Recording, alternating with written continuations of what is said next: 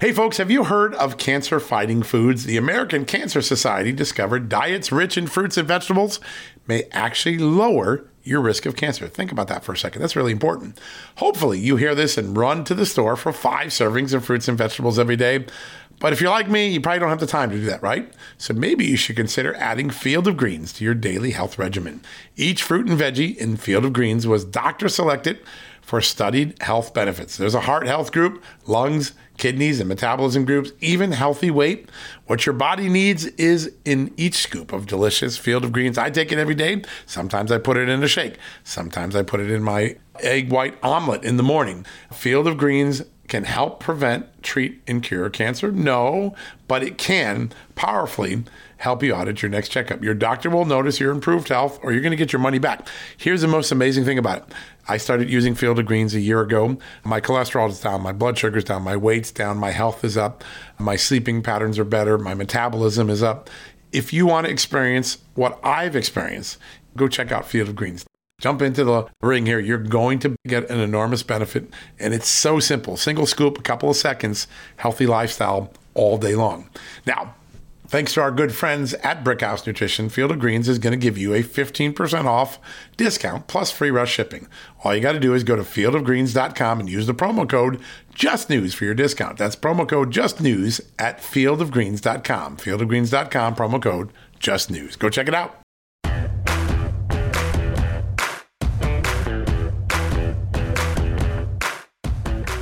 Hello, America, and welcome to the Monday edition of John Solomon Reports. Oh, what a Monday it's been. Lots of news going on all across the country, and uh, we're going to get started on two critical issues today. We're going to focus just on two, Ukraine, Russia.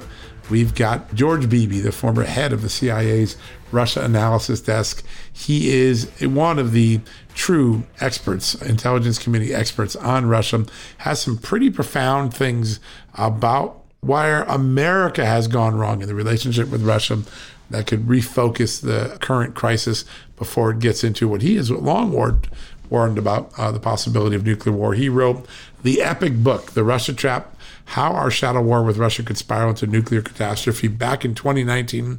So many predictions in twenty nineteen came true in twenty twenty-two. George Beebe is one of the best that the U S intelligence community has ever produced, and he's going to be with us. And then we're going to go back to our good friend. He's been a friend of the show for a long time. Had him on many times.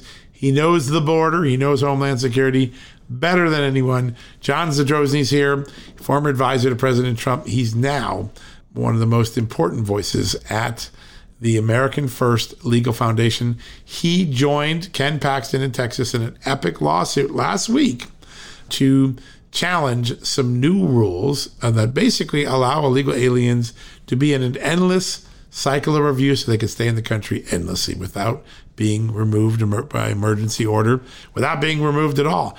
Kind of a, a an endless feedback loop. It's intentional. It was by design. He and Texas Attorney General Ken Paxton filed this amazing lawsuit last week. You may not have heard about it. It has been on Just the News. Dot com, but John's going to describe the entire gimmick, the entire game that the Biden administration is playing with this new rule change. It has the potential to be one of the epic court cases that decide the future of the security of the southern border later this year. Probably almost certainly going to head to the Supreme Court at some point. Very important dynamic there. So two great guests back to back. George Beebe, formerly of the C I A, John Zadrozny, former advisor to President Trump on the border. Two great guests. Now, before we get there, I want to point out one story that we broke on Just the News. Uh, actually, I want to point out two.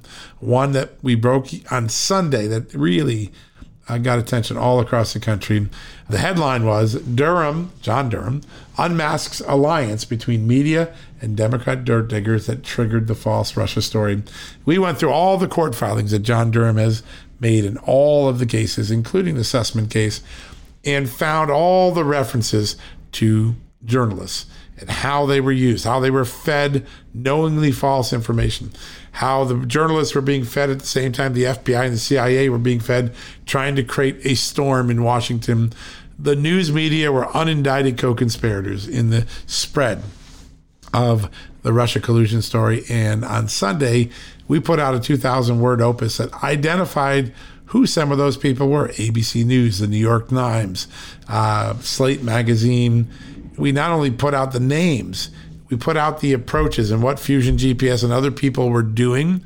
So you can see the sinister effort to manipulate and use the news media to help achieve a goal of forcing the F B I to go further in investigating Trump or to misinform the public before the um, twenty sixteen election and then the beginning of the Trump presidency.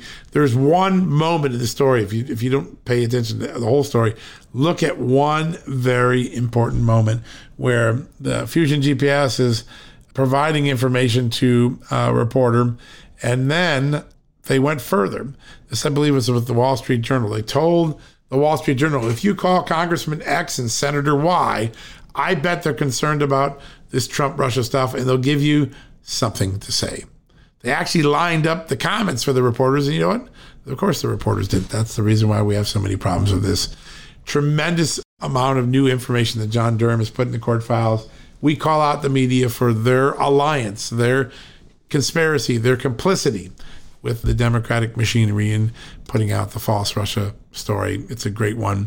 And then today we broke another one. If you ever wonder whether there's a danger to one-party rule in, in Washington, and I think this danger exists whether it's a Republican rule or a Democrat rule, but when all the branches of government are controlled by one party, there's a danger. And we have a great example of it today. We got some documents under FOIA. They're documents that Georgia Secretary of State Brad Raffensperger got, and they show Senator John Ossoff, the Democrat from Georgia, he's a freshman, one of the guys who won the January fifth, twenty twenty runoff that tipped the balance of the U S Senate to Democrats instead of Republicans. Well, John Ossoff was coordinating his questions with the Justice Department ahead of Senate Judiciary Committee hearings. Remember, these hearings are supposed to be independent oversight by the Senate on important issues like national security, voting rights. Well, Ossoff, through his chief counsel, Sarah Schomburg, sent his questions over in advance and then even suggested the answers he wanted back. And guess what? It actually played out that way. He got the answer he wanted. The witness actually delivered. But there is a level of lacking independence, lacking oversight that is so complicit in these emails. We put them all up. The headline of the story, if you're looking for it, is Stage Managed. Senate Democrat fed questions to D O J. Witness suggested answer ahead of hearings. But one of the things you're going to see in this document isn't just the improper providing of the questions, isn't just the improper providing of answers to a witness who should be answering on their own. There is a sentiment expressed by John Ossoff and his team that they didn't want to be, to give any hard questions to the Assistant Attorney General, Kristen Clark. Quote, please let me know if you think A A G Clark would have any trouble answering those. Maybe they can make another set of questions, they said. Another time when Merrick Garland was going to come, Schomburg said, I'm sharing these questions, a, a full draft of universe of questions that I might ask. Please let me know if anything causes heartburn. Wait a second. Congress's job was to cause heartburn, to ask hard questions, to get to the truth for the American people, to not just be a rubber stamp for the executive branch. John Ossoff violates all of those principles in these emails. Take a look at it. It's another very important story that broke on Just the News that you only got exclusively on Just the News. We're so proud to provide those. All right, folks, we're going to take that quick commercial break. When we come back, George Beebe, former director of the C I A's Russia Analysis Unit, followed by John Zadrozny, former advisor to President Trump on all things border. Two great guests, two big news stories, back to back right after this commercial break. Hey folks, have you heard of cancer-fighting foods? The American Cancer Society discovered diets rich in fruits and vegetables may actually lower your risk of cancer. Think about that for a second. That's really important. Hopefully you hear this and run to the store for five servings of fruits and vegetables every day. But if you're like me, you probably don't have the time to do that, right? So maybe you should consider adding Field of Greens to your daily health regimen. Each fruit and veggie in Field of Greens was doctor-selected for studied health benefits. There's a heart health group, lungs, kidneys, and metabolism groups, even healthy weight. What your body needs is in each scoop of delicious Field of Greens. I take it every day. Sometimes I put it in a shake. Sometimes I put it in my egg white omelet in the morning. Field of Greens Can help prevent, treat, and cure cancer? No, but it can powerfully help you audit your next checkup. Your doctor will notice your improved health, or you're going to get your money back. Here's the most amazing thing about it. I started using Field of Greens a year ago. My cholesterol is down, my blood sugar's down, my weight's down, my health is up, my sleeping patterns are better, my metabolism is up. If you want to experience what I've experienced, go check out Field of Greens. Jump into the ring here. You're going to get an enormous benefit. And it's so simple. Single scoop, a couple of seconds, healthy lifestyle all day long. Now, thanks to our good friends at Brickhouse Nutrition, Field of Greens is going to give you a fifteen percent off discount plus free rush shipping. All you got to do is go to field of greens dot com and use the promo code JUSTNEWS for your discount. That's promo code JUSTNEWS at field of greens dot com. field of greens dot com, promo code JUSTNEWS. Go check it out. Okay, it's time to commit. twenty twenty-four is the year for prioritizing yourself. Begin your new smile journey with Byte, and you could start seeing results in just two to three weeks. Just order your at-home impression kit today for only fourteen dollars and ninety-five cents at byte dot com. Byte clear liners are doctor-directed and delivered to your door. Treatment costs thousands less than braces, plus they offer financing options, accept eligible insurance, and you could pay with your H S A, F S A. Get eighty percent off your impression kit when you use code WONDERY at byte dot com. That's B Y T E dot com. Start your confidence journey today with Byte. All right, folks, welcome back from the commercial break. Very excited to have this next guest on. When I say he is a subject matter expert, I mean he is a subject matter expert. He is the former director of the C I A's Russia Analysis Unit. He's currently the director of Grand Strategy at the Quincy Institute for Responsible Statecraft. Please join me in welcoming George Beebe. George, great to have you on. John, thanks for inviting me. You have been warning of this moment that we find ourselves in for quite some time. I remember some pretty remarkable articles back in twenty twenty warning about Ukraine strategy, your book back in twenty nineteen, which is a must-read, The Russia Trap, How Our Shadow War with Russia Could Spiral into Nuclear Catastrophe, also had some very prescient warnings. How did America get itself into this moment right now? Well, John, that's a very uh, important question and a, a very complex uh, question as well, because a lot of different variables played into this. Um, part of it was the way the Soviet Union broke up and how um, citizens of the Soviet Union found themselves outside of the borders of uh, uh, their old republics and, and newly independent states, and th- there are lots of repercussions to that that we're still dealing with today. Uh, part of it is that the United States, uh, after the Cold War, thought that um, we were entering a, a new era in which uh, the United States and NATO could essentially uh, set the rules in the world and, and determine uh, how to enforce those rules, and also decide when the United States and its allies uh, could exempt themselves from the rules. Um, and countries like Russia grew increasingly concerned that uh, they were on the outside of you know, new security structures that right. were forming uh, in Europe, and they started to get more and more alarmed that uh, Russia itself was in danger, that uh, NATO enlargement, which really wasn't directed against Russia, at least not on the part of the United States, I don't think. Uh, but they started to see this as hostile encirclement of the Russian Federation by uh, NATO allies, and, and started to worry that uh, we were aiming at regime change inside of Russia. And um, we, uh, over the years, I think, just simply wouldn't uh take those Russian concerns seriously enough. We uh, responded by saying, you know, your perceptions are false. Uh, NATO's a defensive alliance, and you have nothing to worry about. Uh, and the Russians just never bought that. And uh, we have been on this collision course, I think, for a couple of decades. It's uh, unfortunate that we haven't been able to avert that, but it's continuing to escalate today, and I think it's grown to be extremely dangerous. Yeah, no, I think we're at at a boiling point uh, for the first time. And when I look at this, and I've talked to a lot of different people, the idea uh, that we would constantly antagonize Russia with the idea that Ukraine should be in NATO. A lot of people say that that was sort of the that was the poking of the bear moment that made Putin paranoid. It doesn't seem like we ever were going to put Ukraine in NATO. So why uh, why poke it so many times and play into the fear? Was that a miscalculation on the part of some people in the State Department? Well, I think it was a miscalculation on the part of a lot of people, not just in the State Department, but other parts of the U S government and outside the U S government, in, in the uh, the expert community and right. the media. And I, I think part of this was a, a refusal on our part to give up on a vision of the way the world ought to be structured. Um, we called it back in the nineteen nineties, uh, Europe whole, free, and at peace.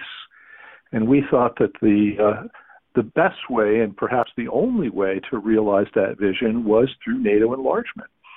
Um, but that, by definition, left the Russians on the outside looking in, uh, because we never seriously considered Russia becoming a part of NATO. Right.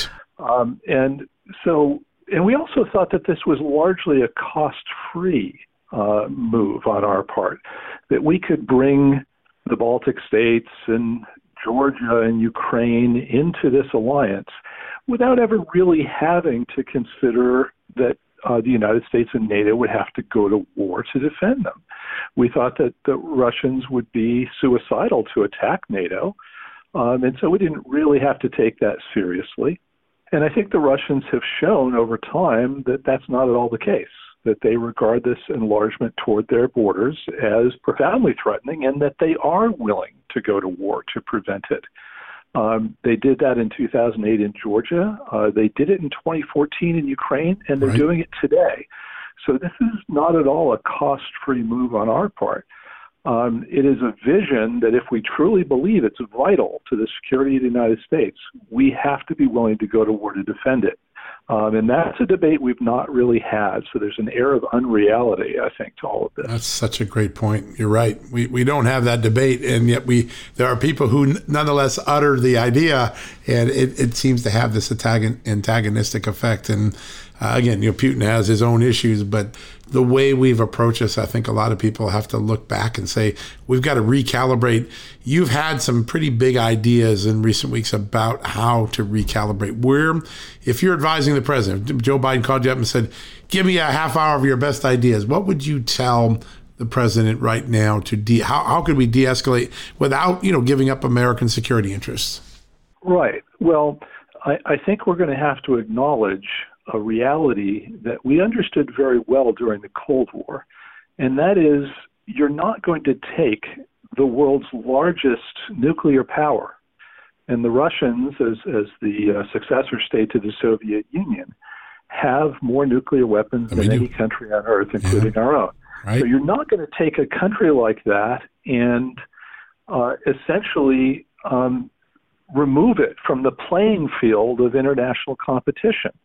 We're not going to eliminate Russia as a competitor uh, unless we're, of course, willing to, to use nuclear weapons in anger to do that. And that's uh, a move that, of course, would have suicidal implications right. for the United States. So that really isn't an option. So what you have to do under those circumstances is to find a way of managing competition. Uh, between the United States and Russia, between the United States and China, the great powers in the world, so that it doesn't get out of hand, so that it can be conducted within reasonable and safe uh, limits. Uh, we understood that during the Cold War. We had, you know, absolute hostility toward the Soviet Union, the Soviet system, no endorsement whatsoever for the brutality uh, that it used to govern uh, the Soviet people.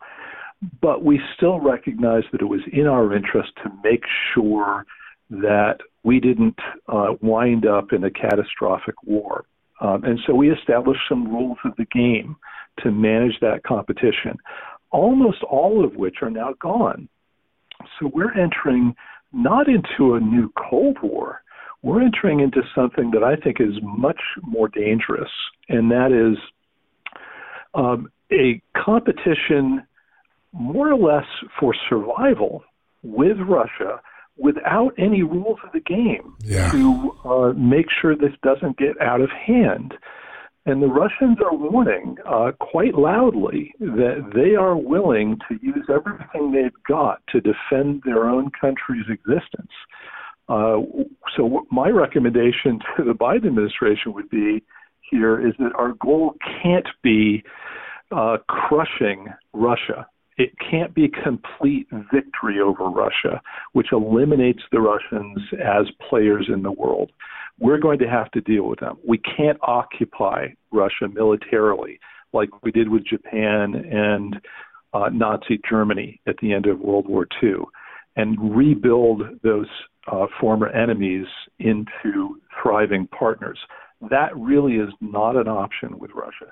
So we have to think about how do we end this war in Ukraine and put it on a glide path toward a world in which we have rules to manage this hostility so that it doesn't get out of hand. And right now, I think our appetite has grown, unfortunately. We've seen the Russian military stumble in Ukraine, and we've started thinking bigger. We've started thinking, hey, let's let's so cripple new to Russia, the Russian right? military yeah. that they can't be a, a competitor. Right. Let's, it's not possible. Let's strangle the Russian economy so that it can't generate a threat toward us. And perhaps then the Russians wake up and they, they overthrow Putin in some way, and we get a much more pro-Western, amenable Uh, leadership there. And unfortunately, I think that has a, an enormous uh, unreality to it. Yeah, no, there's no doubt about it. It's a pipe dream from everyone I've talked to. And getting to a détente uh, is a much better scenario than the current scenario we're in. Is there a moment, should Biden just say, call Putin up and say, let's do a summit. Let's just get on a boat in some neutral water and do a summit. Would that be the sort of thing that could shake up the dynamic of that's been spiraling a little bit over the last uh, three months? Well, I think that's politically unrealistic yeah. for a couple of reasons. One is I think the, the domestic political climate in Washington is so anti-Putin, and understandably so, and so sure. anti-Russian that it almost makes that kind of move untenable for uh, Biden to even consider. Uh, the other part of this is I don't think the Russians quite yet are ready to make peace. Um, Putin needs some sort of much more visible uh, degree of success on the battlefield in Ukraine before I think he's willing to consider some sort of end to hostility. So I think at a minimum, the Russian military is going to have to occupy most or all of Donbass before the Russians will be in serious negotiating mode. Right. But I do think it's possible uh, for other Western leaders, once that point is reached, to start talking about how we end this war at the uh, negotiating table.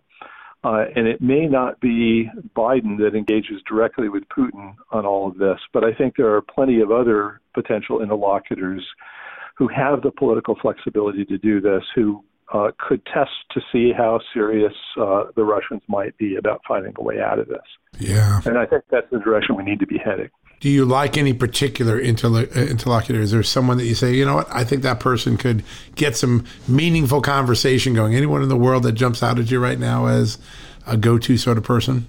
Well, I think uh, Macron in France, of course, has tried to play this role, right. uh, not particularly successfully uh, prior to the uh, invasion.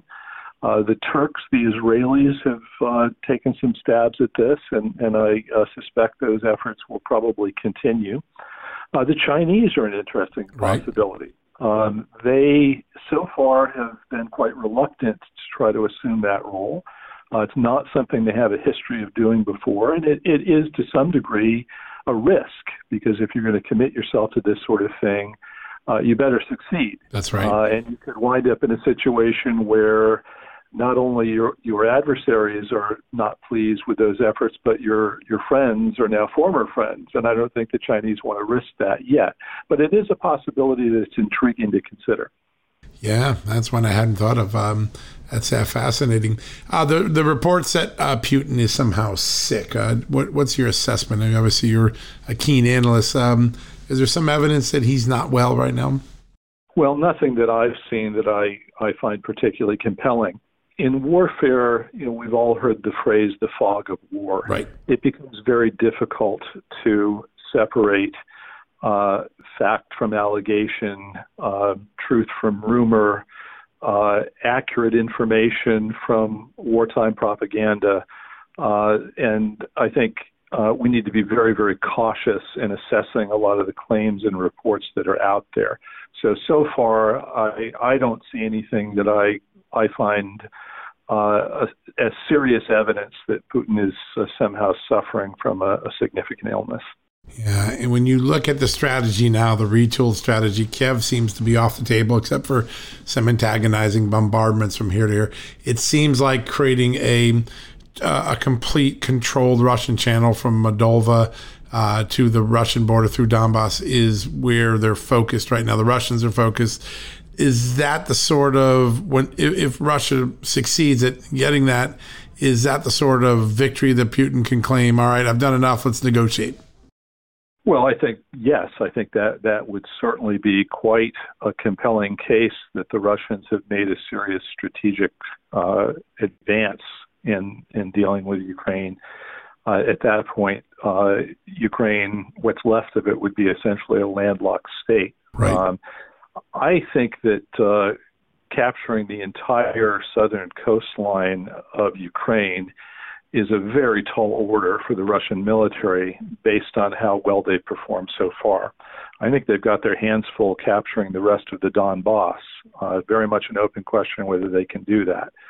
Uh, so I, I suspect the Russians are going to have to settle for much less than capturing the Ukrainian coastline.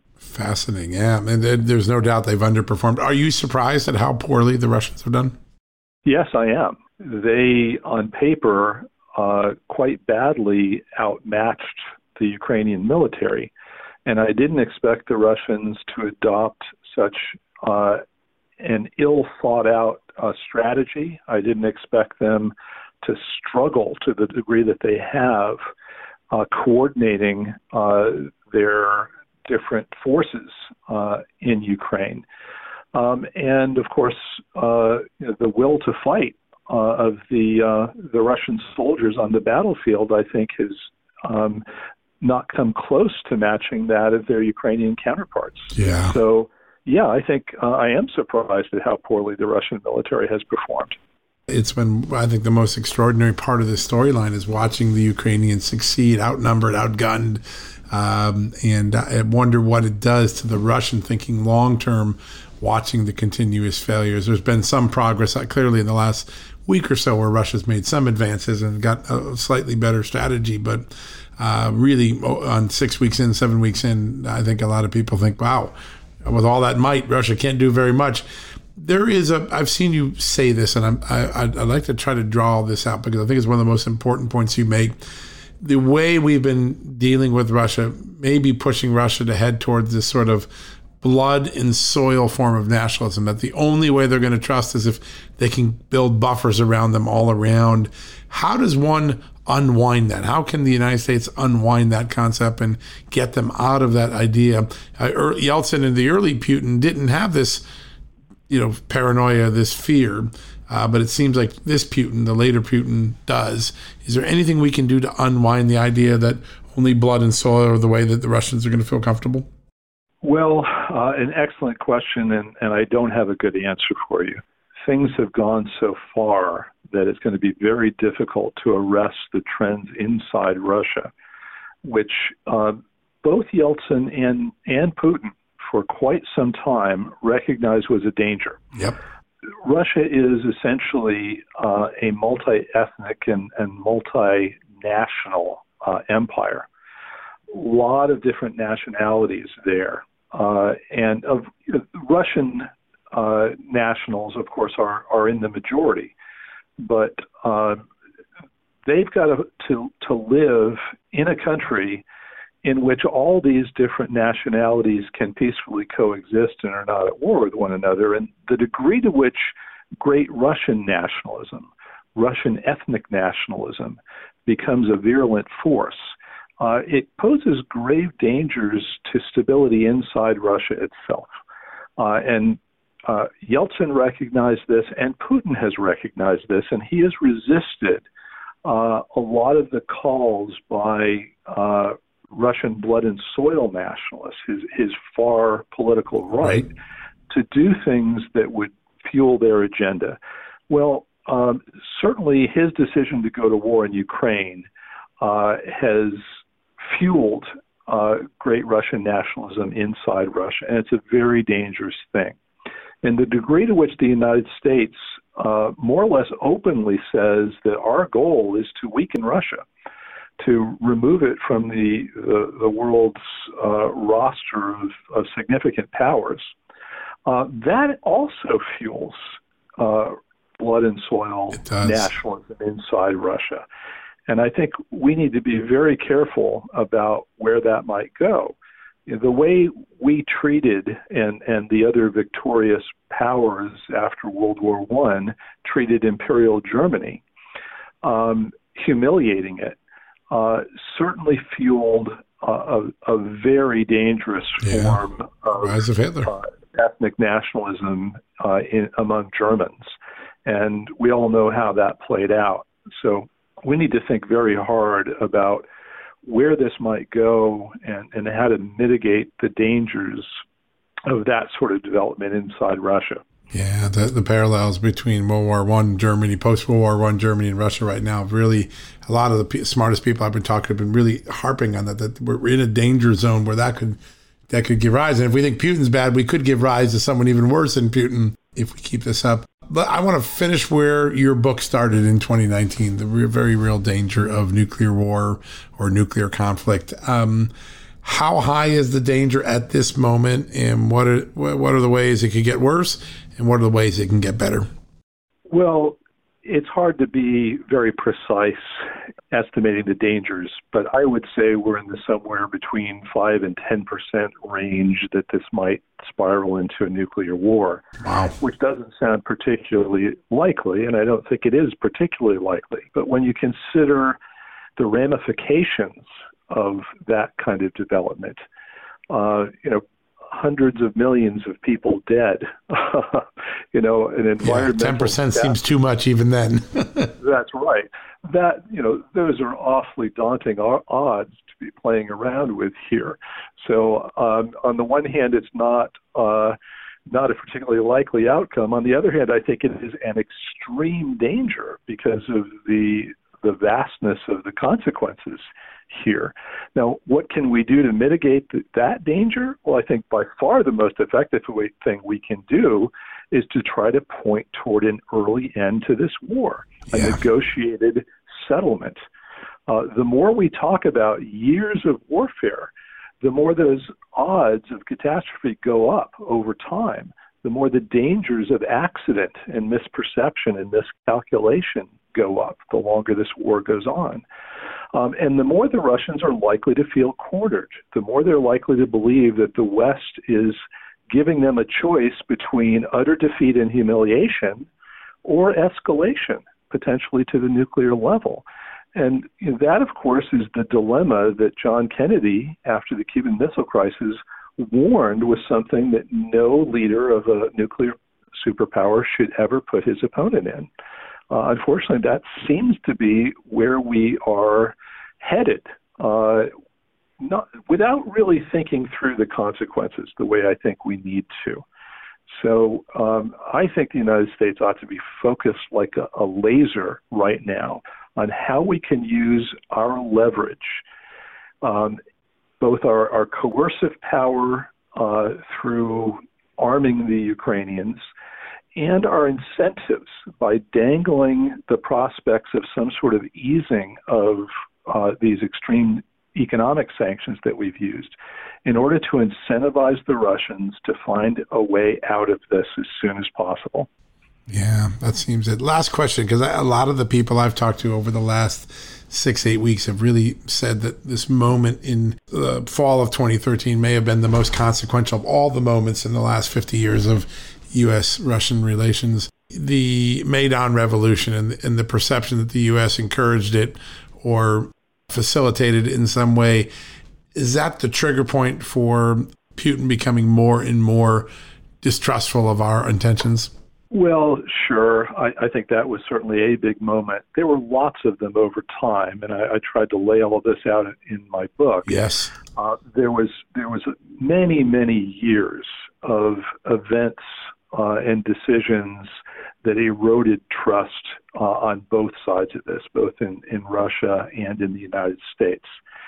Um, and I'm not sure I could point to one single event that said, okay, this was what did it. Here was the tipping point. Um, but certainly um, throughout both the nineteen nineties and the, the early two thousands, right up to the present time, there's been a, a steady uh, erosion uh, in trust and deepening suspicions on both sides that the other side was really intending to destroy uh, its opponent in all of this. And that's not a situation that is sustainable over time. It, ultimately, you reach a point where, where people say, okay, you know, we're going to the mat on this, and yep. it, it's all or nothing. And we're at that point now, and we need seriously to consider uh, finding our way out of that. And that's not going to be an easy thing. It requires some very painful decisions on our part that we won't like. Uh, we will feel as if the bad guys have in some way uh, not been punished sufficiently. Uh, but the alternative, I think, is even more catastrophic. So we, we need to be um, very sober-minded as we think about uh, the way forward here. Yeah, that's a, those are wise words. And I know why the C I A was so lucky to uh, count you among its uh, great analysts, and, of course, why the Quincy Institute today is so lucky to have you, George. You, your thoughts are very good. Your book from twenty nineteen, folks, if you have not read this book, it go get it. If you're concerned about the state of the world, this book puts it in extraordinary, uh, clear terms of how we got to this point. The Russia Trap, How Our Shadow War with Russia Could Spiral into Nuclear Catastrophe. A must-read book if you're trying to figure out what's going on in the world today. George, thanks so much for your time. Really appreciate all, all the insights we got from you today. Thanks, John. My pleasure. All right, folks, we're going to take a quick commercial break. When we come back, we're going to go down to the border where there's some new lawsuits with John Zadrozny, former advisor to President Trump, right after this. Hey, folks, if you're a homeowner and you're like me, you want to protect your home, right? But when's the last time you checked on the title to your home? If you never have, listen to this. A new report on homeowners shows we all now have sixteen trillion dollars in equity. That's an all-time high in America. That's why you need protection from a scam the F B I calls house stealing. That's when the equity in all of our homes is the target, sadly, of scammers. If nobody's watching the title to your home, these scammers can transfer your title to their name, take out loans, and your equity could be gone. Poof, gone. You have to protect your equity from this despicable crime right now with triple lock protection from my good friends at home title lock dot com. The first step is to check on your home's title to see if it's still in your name. Sign up with your address at home title lock dot com and be sure to use the promo code JUSTNEWS. They're going to send you a complete title scan of your home's title and your first thirty days of triple lock home title protection. That's legendary protection, by the way. It's free. home title lock dot com. Use the promo code JUSTNEWS. One more time, go to home title lock dot com today and protect your most important asset, the equity in your home. All right, folks, as we draw near to another critical election, it's not only about casting your vote, it's about elevating your voice, making your voice be heard. A M A C is more than just a senior discount organization. They unite like-minded patriots like you and I, committed to preserving our cherished values and actively opposing the leftist agenda that's sweeping across America. Just look at their recent victories. A M A C members helped to push forward an investigation into practices that inflate drug prices. They successfully defeated ranked choice voting in order to protect traditional voting methods, and they've also helped block a federal takeover of elections. As A M A C's membership grows, Washington is listening. Every new member strengthens this movement. If you love America, visit A M A C, A M A C dot U S slash just news to become a four-year member for just thirty dollars. That's a great discount. A M A C is not only better for America, it's better for you.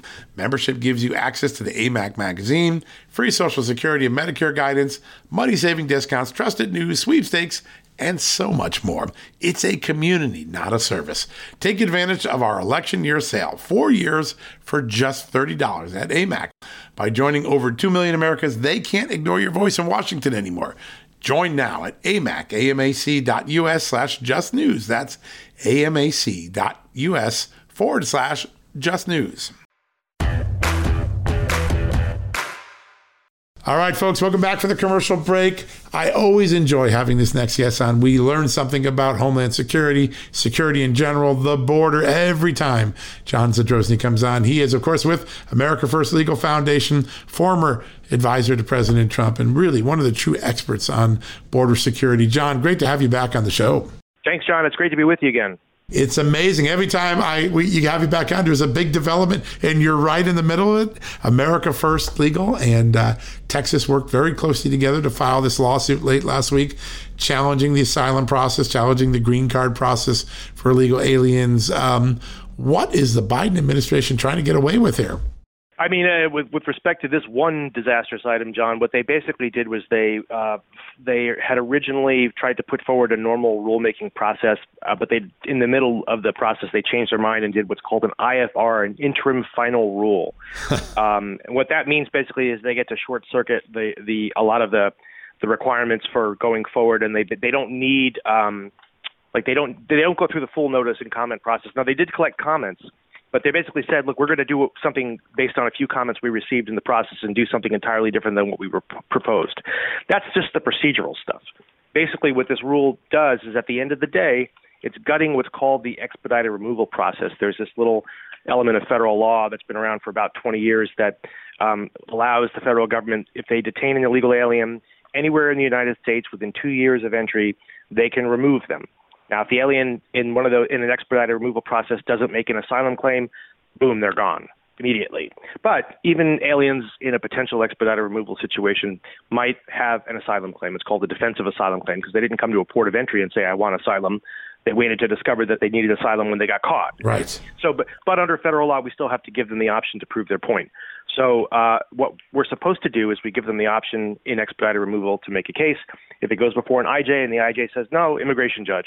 Uh, if it goes before an immigration judge and they say, no, there's no claim of asylum here, then they're gone.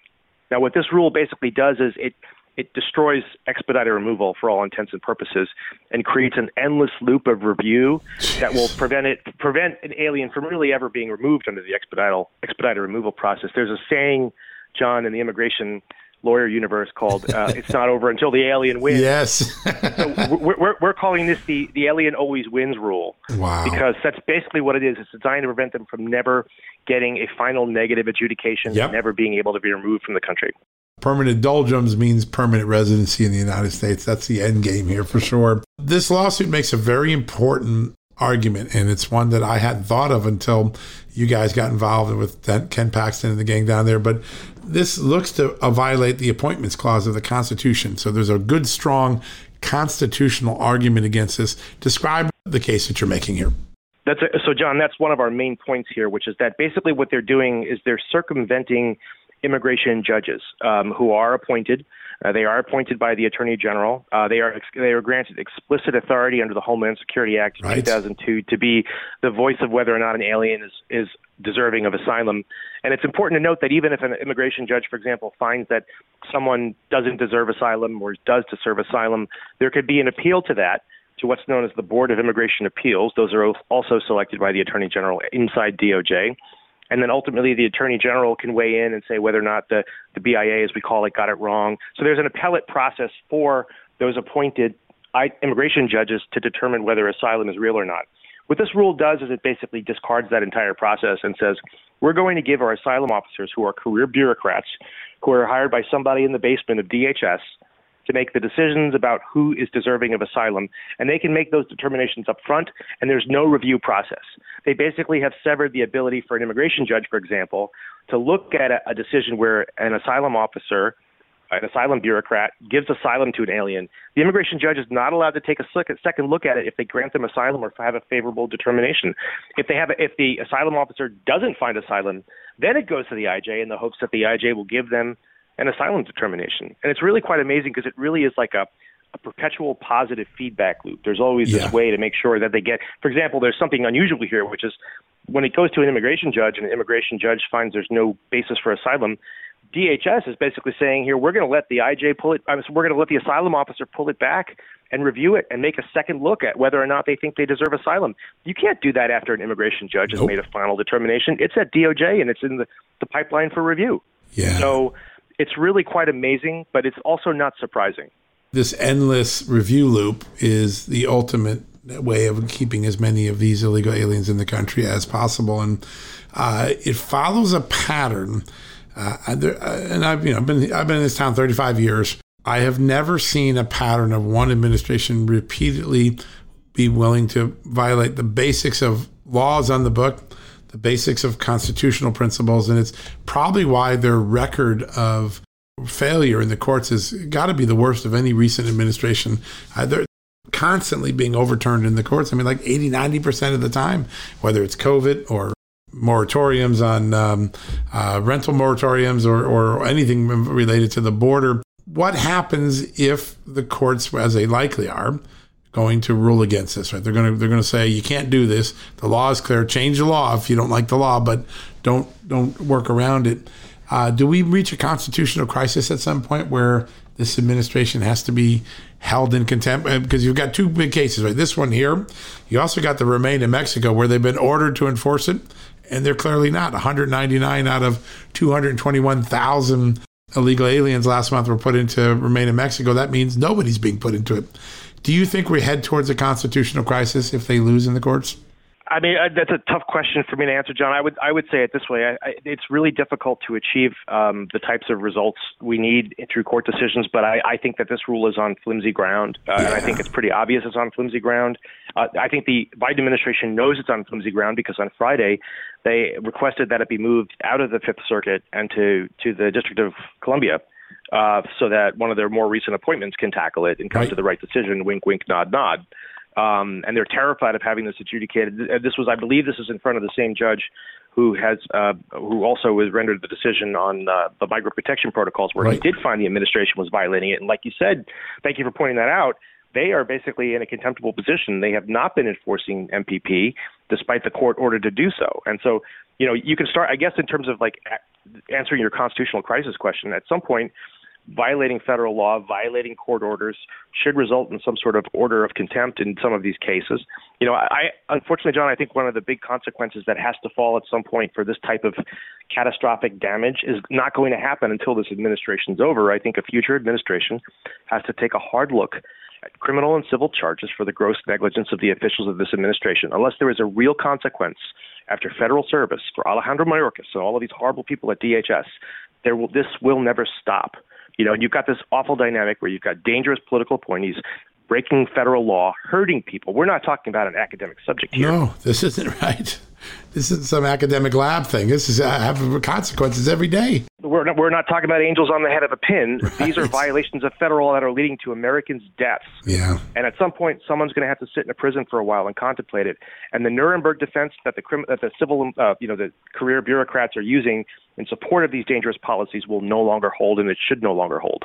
Yeah, such an important point. There has to be a deterrent, and there just has been no deterrent in the first eighteen, sixteen months of this administration. But at some point, being held in contempt, thrown in prison, being impeached, if you're a, you know, a secretary, cabinet secretary, something dramatic has to happen if they continue to thumb their nose, not only at the laws on the book, but now they're thumbing the noses at the courts. And I think that it's such a remarkable moment. Now, I want to pivot to another remarkable moment, because if you told me two weeks ago, even despite all the crazy stuff going on, that Alejandro Mayorkas would announce a disinformation officer, ah, no, even that's a bridge too far for him, I would have been wrong. Your early reaction to the idea that the Homeland Security Department wants to get into the referee job of what's true or not true in America.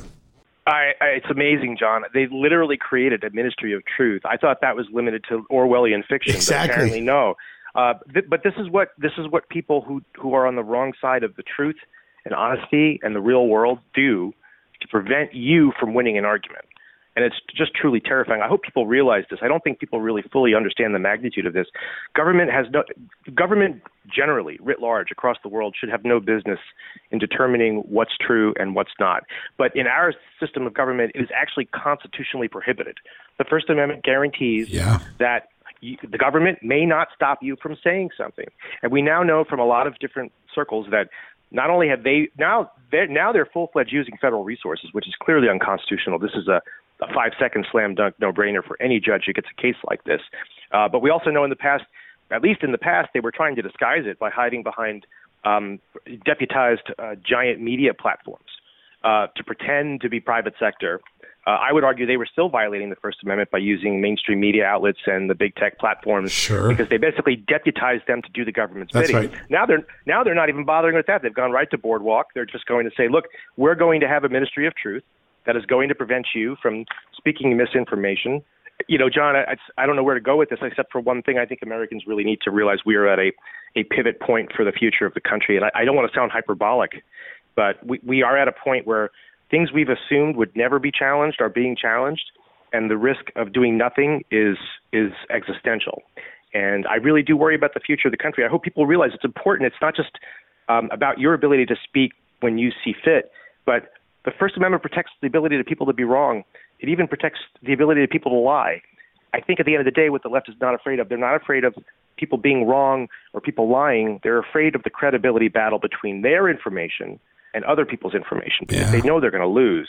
And you can't allow free speech when you know you're going to lose, and that's what this is all about. They know they're going to lose. Yeah, when you look at the epic ones, the epic ones that the Democrats have fought, Russia collusion, which was completely now contrived thanks to John Durham, we see that. And we also saw how they use the media to carry that out now. Uh, and uh, the, Rush, uh, the Hunter Biden laptop. In both of those cases, the left was not trying to knock down something that was false or hideous. It was actually trying to suppress something that was true. And I think that's the most shocking of all of the moments, is that we're now trying to suppress truth under the First Amendment. And um, I don't know. I don't know how the country can tolerate it. We're Republicans get control. Let's suppose that they have a good election, which all the polls are uh, leaning toward. Republicans get control of the House and the Senate. Uh, what's a way that they can impose that consequence before the twenty twenty-four election, where there might be a change in the White House? Is an impeachment of one of the cabinet secretaries something that would really send that message? Or is there a better strategy in your mind for imposing that sort of accountability for some of the lawlessness that has been allowed to go on? I think, John, that's a great question. I think they have to take an all-of-the-above approach to the problem. I think you mentioned impeachment of Secretary Mayorkas. I think that's something that should be done. I think this, the strategy for impeaching cabinet secretaries and even lower officials um, is actually a very viable one for a bunch of different reasons. If you actually want to solve the problem, you might actually get bad actors removed, whereas if you impeach the president, I'm not saying they shouldn't impeach the president. I think they should impeach Joe Biden and tie up his administration for two years. Um, but I'm not. But if you impeach Mayorkas, for example, he gets thrown out. You impeach Secretary so-and-so, they get thrown out. Eventually, you're going to have a hard time filling those spots, and you really bog these administ- these agencies down in terms of dealing with impeachment trials, et cetera. Um, but that's not all Congress could or should do. I would I would encourage them to investigate everything under the sun. Um, they need to return a little bit of the medicine of the previous administration, of the previous dynamic under the Trump administration, where Congress saw saw phantoms where there were no phantoms. This time we've got plenty of phantoms to investigate. Uh, the most important thing, John, though, that Congress can do, which it never does, and unfortunately Republicans are just as bad as Democrats, but they really need to change how they operate. They need to spend less money. These agencies are breaking the law. The solution is to give them a fifty percent budget cut. Yeah. Um, make, don't give them the fuel to abuse you. And unfortunately, Republican Congresses have fallen for the siren song that they can just dump trillions of dollars on federal agencies and expect them to listen to them. Well, that's not going to happen. Nope. You've given them the money for the war chest for them to abuse you. The so power of the, the purse string. Yeah. The power of the purse strings. You could argue, John, that's actually the only real power Congress should have: spend money or not spend money. And they're interested in everything else and doing everything except their primary oversight duty, which is reducing federal spending.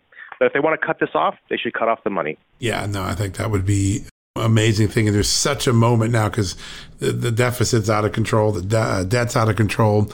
Uh, it would be politically popular to start reining in spending. And at the same time, you also undercut the fuel for that uh, independent bureaucracy that's been thumbing its nose at the law and the courts. It would be a brilliant, brilliant strategy.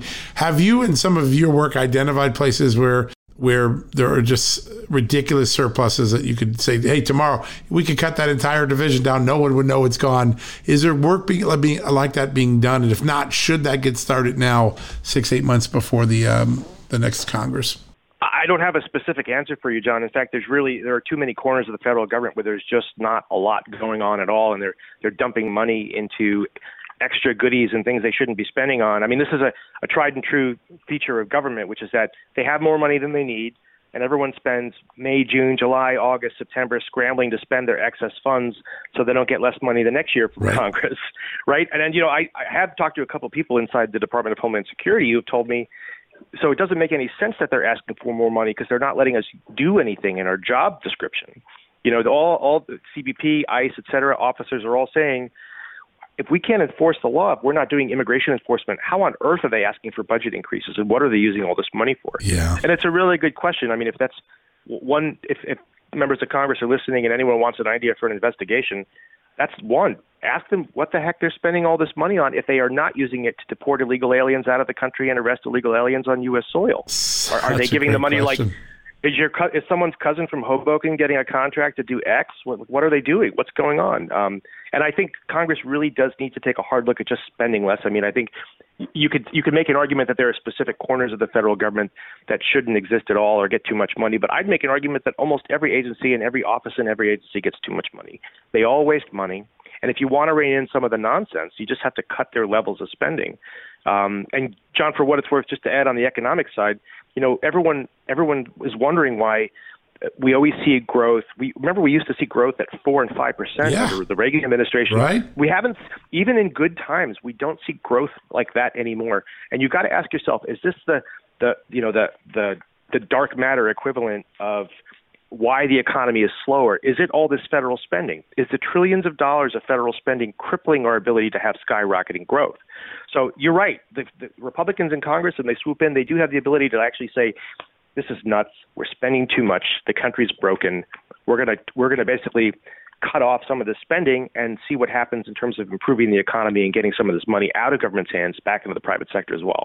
Yeah, such an important dynamic. And um, we have to make sure that the next Congress, whoever's in charge, starts to follow these principles, because both parties have been aiding and abetting the runaway spending and the massive growth of bureaucracies. And then they wonder, well, how did we get these bureaucracies turned against us? Well, you've been funding them for so long. It's a right. really great point, John, that you make.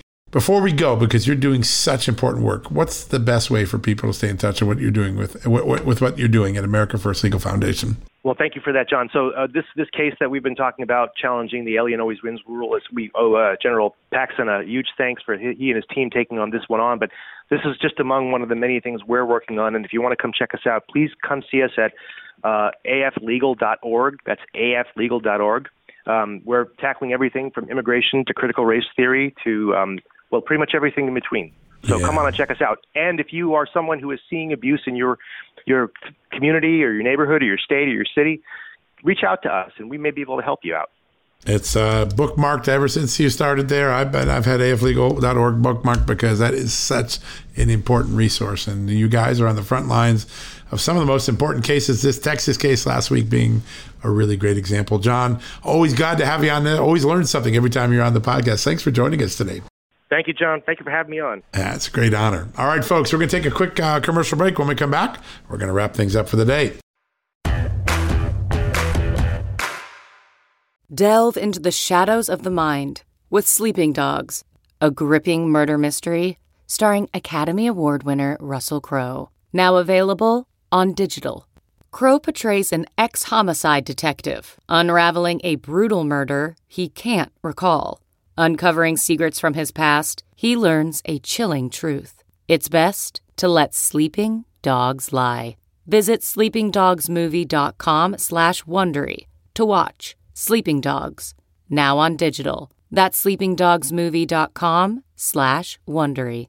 CarMax is putting peace of mind back in car shopping by putting you in the driver's seat to find a ride that's right for you. Because at CarMax, we believe you shouldn't just settle for a car. You should love your car. That's why every car we sell is CarMax certified quality, so you can be sure with upfront pricing that's the same for every customer. So don't settle. Find love at first drive and start shopping now at CarMax dot com. CarMax, the way car buying should be. All right, folks, that wraps up another edition of John Solomon Reports, a podcast from Just the News. Thank you, thank you, thank you for joining us. So grateful that you could tune in. Uh, big thanks to George Beebe, to John Zadrozny, both who gave us tremendous interviews, tremendous insights on some of the most important news that is breaking in this town this week. The border lawsuit, a change in creating an endless loop of reviews so that uh, illegal aliens can stay in the country endlessly.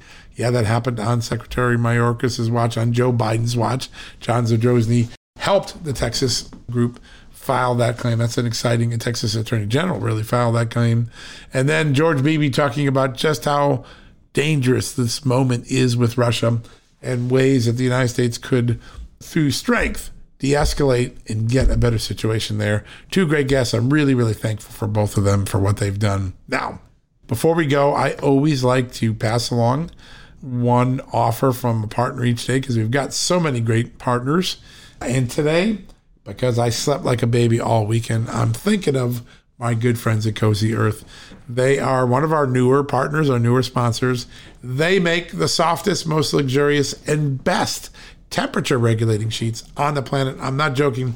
I just slept on ours this weekend. And one night it was cold in the house and the sheets turned warm. Another night it was getting a little warmer last night and they were cooling. It literally changed my experience in bed. I never had sheets that adjusted to the temperature. So if you want to show your thanks to people who support Just the News, show it to Cozy Earth and get an incredible product. And because you're doing this, you're going to get an incredible special deal. All you got to do is go to Cozy Earth, C O Z Y earth dot com, and enter my promo code JustNews, all one word. So cozy earth dot com, put the promo code in JustNews. Guess what's going to happen? You do that, you pick out your sheets, you're getting thirty-five percent off. That is a deal, thirty-five percent off. Please go check these guys out. They are amazing. I just slept on the sheets this week, and my wife and I were like, oh my God, this is like life-changing. This is a religious experience. I've never had sheets that adjusted to my body temperature. Well, if you want to get in on that, go to cozy earth dot com and use the promo code JustNews tonight. All right, folks, that wraps it up. Have a great night. God bless you. God bless this extraordinary country of the United States. We'll be back tomorrow with another edition of John Solomon Reports, the podcast from Just the News. Folks, everyone knows the next medical crisis is just around the corner, whether it comes in the form of a pandemic or something much more mundane like a tick bite. You and your family need to be prepared. That's what we learned from this last pandemic, right? That's where the Wellness Company comes in. You know the Wellness Company. We have their great doctors like Doctor Peter McCullough on all the time on our shows. The Wellness Company and their doctors are medical professionals that you can trust, and the new medical emergency kits are the gold standard when it comes to keeping you safe and healthy, and most importantly, prepared. Be ready for anything. This medical emergency kit contains an assortment of life-saving medications, including ivermectin and Z-Pak. The medical emergency kit provides a guidebook to aid in the safe use of all of these life-saving medications, so you know what you're doing. From anthrax to tick bites to COVID and even the bioweapon like the plague, the Wellness Company's medical emergency kit is exactly what you need to have on hand to be prepared. Rest assured knowing that you have emergency antibiotics, antivirals, and antiparasitics on hand to keep you and your family safe from whatever the globalists throw your way. Go to w w w dot t w c health slash just news today and order. That's t w c dot health slash just news and use the promo code JustNews to save ten percent. At Just the News, we break the stories others in the media ignore or are too afraid to tell. We did it on Russia collusion, Hunter Biden, and the security and intelligence failures that preceded January sixth. Our stories have real impact and reach because we stick to the facts. I'm John Solomon. You can help me expand our honest, unvarnished, and unbiased reporting by becoming a premium member at Just the News. You'll get an ad-free experience and exclusive member-only access to events, and you'll be helping us dig up more truth. Join today at just the news dot com slash subscribe.